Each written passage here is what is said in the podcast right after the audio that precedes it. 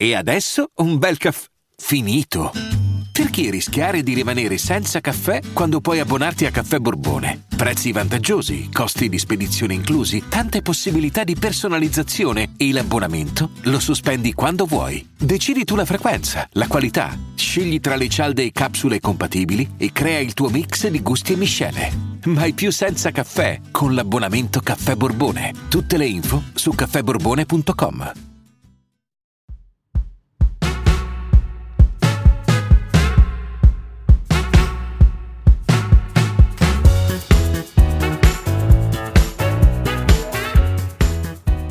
Nel paese dei malocchi tutti si guardavano male. In posta ci si guardava male perché qualcuno non saltasse la fila. Al supermercato ci si guardava male perché nessuno voleva arrivare per ultimo al cestone delle offerte. Allo stadio si guardava male chi tifava la squadra sbagliata o se la squadra era la stessa, si tifava solo per certi giocatori e si guardavano male quelli che tifavano per gli altri. Nelle boutique le commesse guardavano male i culi delle clienti per sottolineare quanto fossero inadatti agli abiti di alta sartoria e le clienti guardavano male le commesse perché avevano delle facce ottuse. Se i tedeschi sono duri, i francesi raffinati, i brasiliani allegri e gli italiani ingegnosi, gli abitanti del paese dei malocchi si guardavano male. E nel loro caso non era un luogo comune, era un dato di fatto.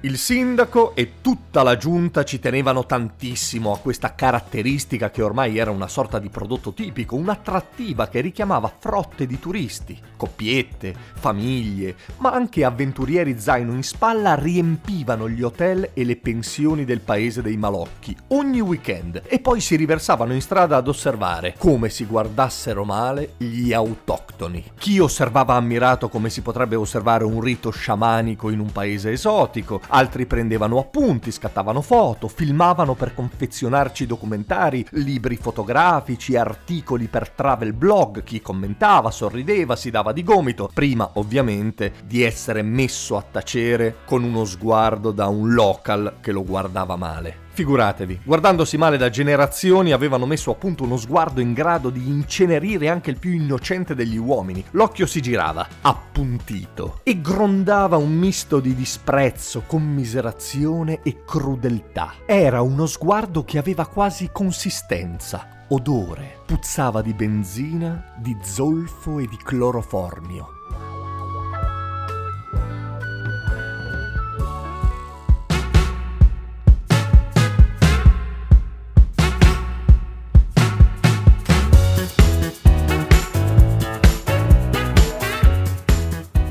La domenica era il giorno migliore per visitare il paese dei malocchi perché tutte le domeniche, intorno alle tre, il sindaco si affacciava dal balcone e guardava male tutta la folla assiepata in piazza che già da mezz'ora guardava male la finestra dell'ufficio del sindaco commentando quanto fosse incompetente lui e la sua giunta. Il sindaco, con voce stentorea, sottoponeva una questione alla piazza, a volte importante, molto più spesso futile, suggerendo due schieramenti possibili, nessun'altra possibilità. Diceva cose tipo dobbiamo, dobbiamo riqualificare l'area di fronte al ferramenta, dobbiamo, mandare i bambini in colonia, dobbiamo comprare un gioco in scatola per il circolo anziani, parco giochi o parcheggio, mare o montagna, monopoli o risico, e via così.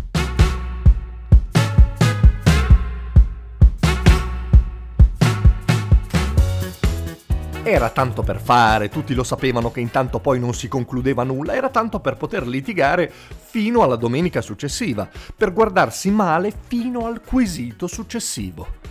D'estate poteva accadere che gli argomenti si infiacchissero, allora saltava sempre fuori l'assessore alla cultura, bravissimo, che si inventava fatti mai avvenuti per rinfocolare le polemiche, giusto per non arrivare ai primi di agosto, in concomitanza con la sagra dell'occhio torvo, con gli animi spenti. Cosa che capitava solo quando qualche scemo, invece di scegliere A o B, si metteva lì noioso ad argomentare. I turisti erano affascinati da quel paese così caratteristico, le case fatiscenti, le aiuole abbandonate, le strade sconnesse, i cartelli bucherellati e da quella popolazione così singolare, fatta in prevalenza da giovani infuriati e vecchi malmostosi. Gli adulti di mezz'età mancavano, in effetti, falcidiati da infarti e violenti travasi di bile. Solo i più coriacei godevano della benedizione di morire nel proprio letto, guardati male dal prete che gli dava l'estrema unzione.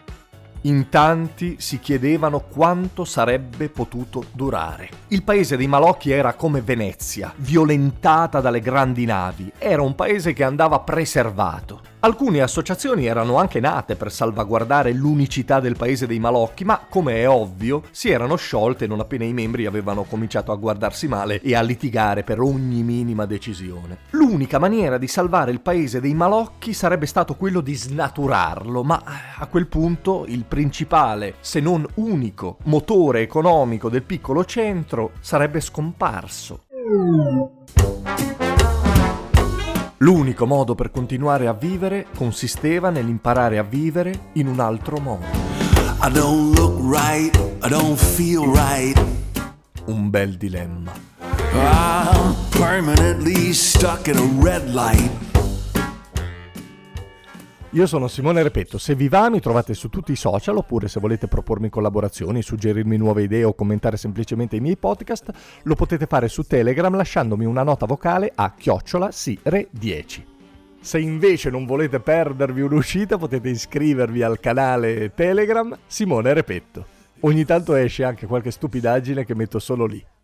I'm Sandra, and I'm just the professional your small business was looking for. But you didn't hire me because you didn't use LinkedIn jobs. LinkedIn has professionals you can't find anywhere else, including those who aren't actively looking for a new job but might be open to the perfect role, like me. In a given month, over 70% of LinkedIn users don't visit other leading job sites. So if you're not looking on LinkedIn, you'll miss out on great candidates like Sandra. Start hiring professionals like a professional. Post your free job on linkedin.com/people today.